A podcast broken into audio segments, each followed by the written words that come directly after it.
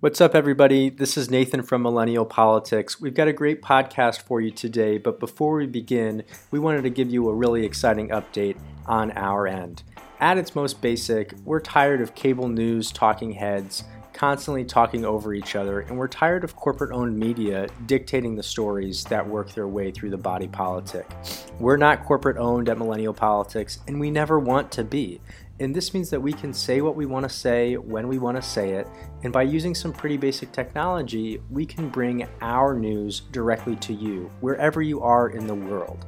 And that's why we wanted to put on our own version of a live news program while we still can. MPTV is going to be launching Monday night, April 16th at 8:30 p.m. Eastern live on Twitter and Periscope, and we want you to participate.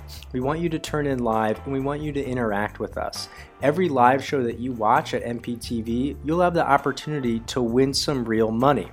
We're going to ask some trivia questions throughout the show and you're going to answer them in a single email. If you get them right and you're fast enough, you're going to win some cash. We'll PayPal you or Venmo you the money, and you, you, can brag about it on Twitter afterwards. Remember, Monday night, April 16th, 8.30 p.m. Eastern, MPTV, real news, real money, no gimmicks. All right, let's get to the podcast.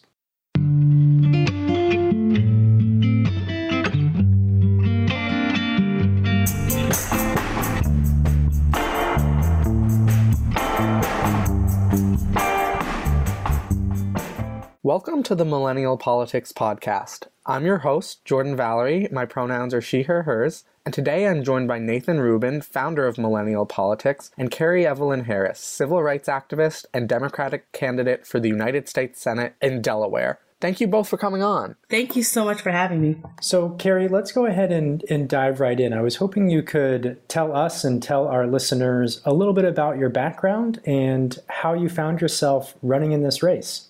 I grew up, my parents were teachers, and I was always taught that we had to give more to society than we took.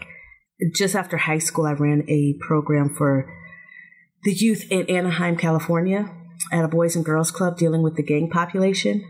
Uh, and that was eye opening because Anaheim, as you guys probably know, is known for Disneyland and being the happiest place on earth. However, there is a large gang population we were able to facilitate a program that showed these amazing people that there was more to their lives than what they had been told would be. They weren't going to end up teen parents, they weren't going to end up in jail, they weren't going to end up uh, dead. They saw that there were other options and they thrived. All of them that made it changed the cycle for their family. It, it was a hardship, and I had to finish college, and um, I didn't have a ton of money, so I joined the military, and I could say I did it just because I was being a patriot. But the truth was, um, it was a way for me to earn my education. I did something called delayed enlistment in May. In September of the year that I did my enlistment, 9 11 happened. I had the choice at that point to pull out, but at that moment, we didn't know what had happened. We just knew we were attacked. We didn't know the details. And I chose instead to continue on and um, do what I thought was defending my country. Later on, we found out the truth of why we had entered that war, and that's a whole different story.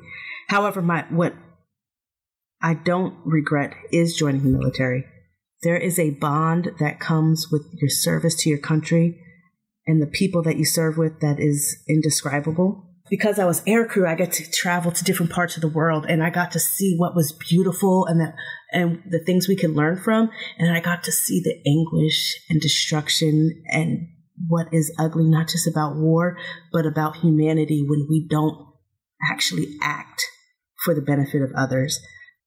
It strengthened my pride in America and not in this weird, like, oh, we're, we're America, but just knowing that people still look to us as the example of what could be, despite all our shortcomings. And it made me realize that I had to make sure I always showed the best of what America could be. Unfortunately, I was medically retired. I got sick from the anthrax vaccine. As my body repaired itself, I um, struggled to make ends meet. I would ask neighbors, Can I cut your lawn to make extra money, clean the basement, anything just to survive. And finally, I landed a regular full time job. It was blue collar work. It was a white male dominated world. Being in the military is a male dominated world in general, but this was just a different experience.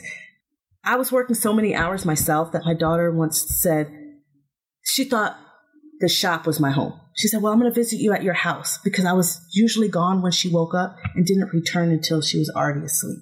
I learned not just on the outside, but on a personal note, that this was the way America was going. This was the hardship that it was faced, that we were facing. During all of this time, I was still doing community organizing where I felt there was a need. I was there. At a point, I realized I had to, I had to do this full time. People were hurting. And then I realized I had a lot of words, but not enough action. And I didn't have a candidate that was willing to step forward. And so I said it was my, I had to do it. Taking on the establishment in Delaware and nationally is a big deal. Something I'm sure everyone is asking you is why challenge Tom Carper in the first place? He's a Democrat who votes against Donald Trump 65% of the time. He has a 58% approval rating. Why shouldn't Democratic voters just stick with him in the primary? What makes you different? That is, you're right. That is a big question. And um, so it's a, it's a few layers to that. We need change in how things are being done in Congress and in our state of Delaware. There is a disconnect with people who have served that have served long term in our Congress. They haven't been in it for such a long period of time, if at all. And when I say in it, I mean the struggle. If the people who are writing our policies can't understand the struggle, it'll be hard for them to properly legislate to assist in that struggle. The concern is there are areas where, when push comes to shove, I feel he needs to stand a little bit stronger and harder on moral grounds. Again, when it comes to healthcare, the Keystone Pipeline discussion came up. Uh, he voted for it, and he, his counter was that well, it allowed for a thousand clean air bills to come through, but it actually repealed a lot of clean air bills. Most recently, there is this bank bill, Senate Bill 2155, and it is if regulations are dropped, we find out too late that we should have paid attention. And this bill drops regulations that were set in place because of Dodd Frank. Why soften regulations for the larger banks? Why allow them to again gamble with what for many is just that little bit of money that they can put into their 401ks? But they weaken areas such as requiring banks to report their their lending practices. And this particular bill would allow 85% of the banks to avoid disclosing disclosing mortgage data. That is a problem with minority communities, especially, and that lends to redlining. So, on your website, you state that we cannot incarcerate our way out of crime. Could you explain to our listeners what you mean by this and how it would manifest itself in your policy? Privatization of prisons has proven itself to have increased the number of prosecutions. The fact is, it's really disproportionately affecting minority communities and poor white communities. And many people are in prison for issues that are first time offenses that aren't related to violence. Many are low level drug charges that people are going to prison for long periods of time. It affects them personally and it affects their families. When they go to get out, the prospects of a job are few and far between. We're not seeing that this is helping our society in any way, shape, or form. Families are falling apart. Our recidivism rates are rising. And when you have the workers, the minorities, and the poor working class, the people that drive this economy, not able to move forward because many of their people are, have prison records, there is no excuse for it. So I propose that, especially for first time offenses that are not associated with violence, that we work towards reform. And people don't like to hear that because they'll say, well, my child didn't get help and they didn't get uh, in trouble with the police. That your child probably just didn't get caught. And I'm not saying every kid is out here selling drugs. But kids make mistakes that oftentimes are just because they're kids that aren't thinking. Your whole life shouldn't change because of that. I spoke to a woman on Saturday. She was explaining that her son was a scout and he got a little coin that said that he was now proficient in using a, um, a small knife. And so he thought that that meant anywhere in society. So he brought his knife to school. And because of the zero tolerance program, it threatened to ruin his entire student career and possibly his future because he brought a weapon to school. Sometimes people just make mistakes. And if we're quick to throw the book at them, we ruin our society because we're not thinking of the whole picture. Criminals, true hardcore criminals, need to be dealt with. However, if it's somebody who our, our society can benefit from actually rehabilitating them, we need to. If we can send them to trade schools, if we can put them into programs to teach them coping mechanisms, if we could show them a way to make money outside of having to deal drugs because that's their way of supporting their family, we need to do so. There is an area in Wilmington called Southbridge where there's nearly a 99%, almost 100% dropout rate because there's hopelessness. Many of those, those students are ending up in prison. We need to stop things before they get to that point. People aren't criminals generally because they're bad people. They're criminals because they are lacking opportunity. There's criminals because they are in the wrong place at the wrong time. We need to change the definition. We need to fix how we deal with people at the ground levels before they have to make a career out of criminal activity because they have no other options in society. Instead of constantly sending people to prison, creating fortunes for private prison owners, and creating a system of modern day slavery for poor white people and communities of color, we need to instead empower those communities, give them trades, give them an understanding of, and instill them with hope and opportunity.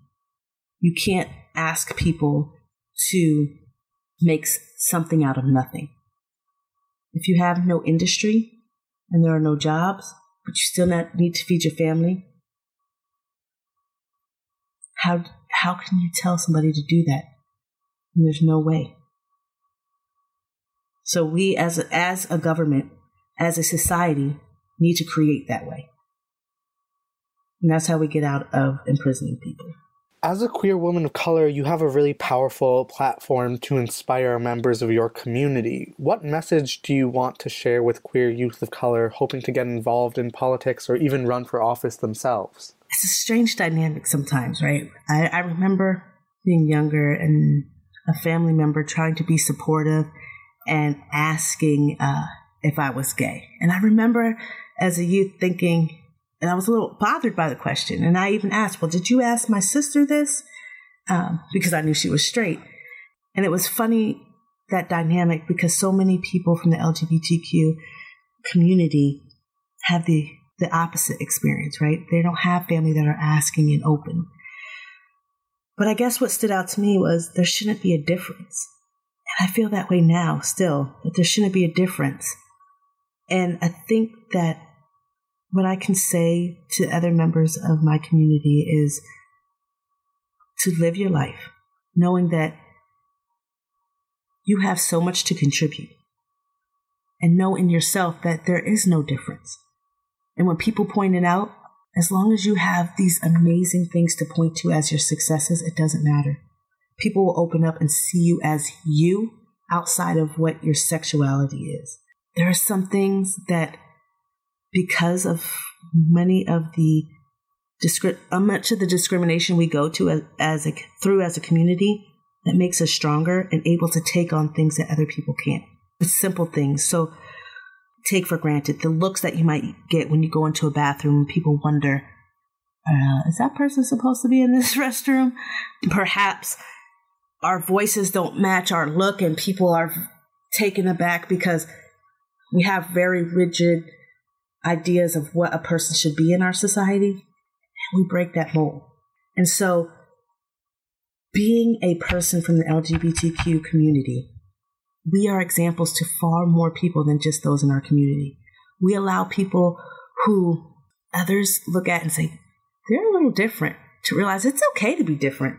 I'm a rock star too. And if that person can do it and it not make a difference, so can I. We've seen it throughout the country in Virginia. Sometimes I am, I've made it a practice to just own who I am. That sometimes even the question throws me off because none of us should have to explain or make excuses for being just who we are. Kerri, I think that's a really inspiring place to leave it. If folks are interested in getting involved with your campaign or learning more about you, how can our listeners find you and, and potentially get involved? My website is the best way. It's kerrievelynharris.com. Also, you can find me on Facebook, Kerri Evelyn Harris for Delaware, and then Twitter is Kerri Harris DE. Okay, great. Well, thank you so much for coming on today. I really enjoyed our discussion. Again, I'm Jordan Valerie, politics editor at Millennial Politics. You can find me on Twitter at Jordan Val Allen. Make sure to follow Millennial Politics on social media, subscribe to our newsletter, and check out our merch at millennialpolitics.co, and stay tuned for the next episode of our podcast. Thanks for listening.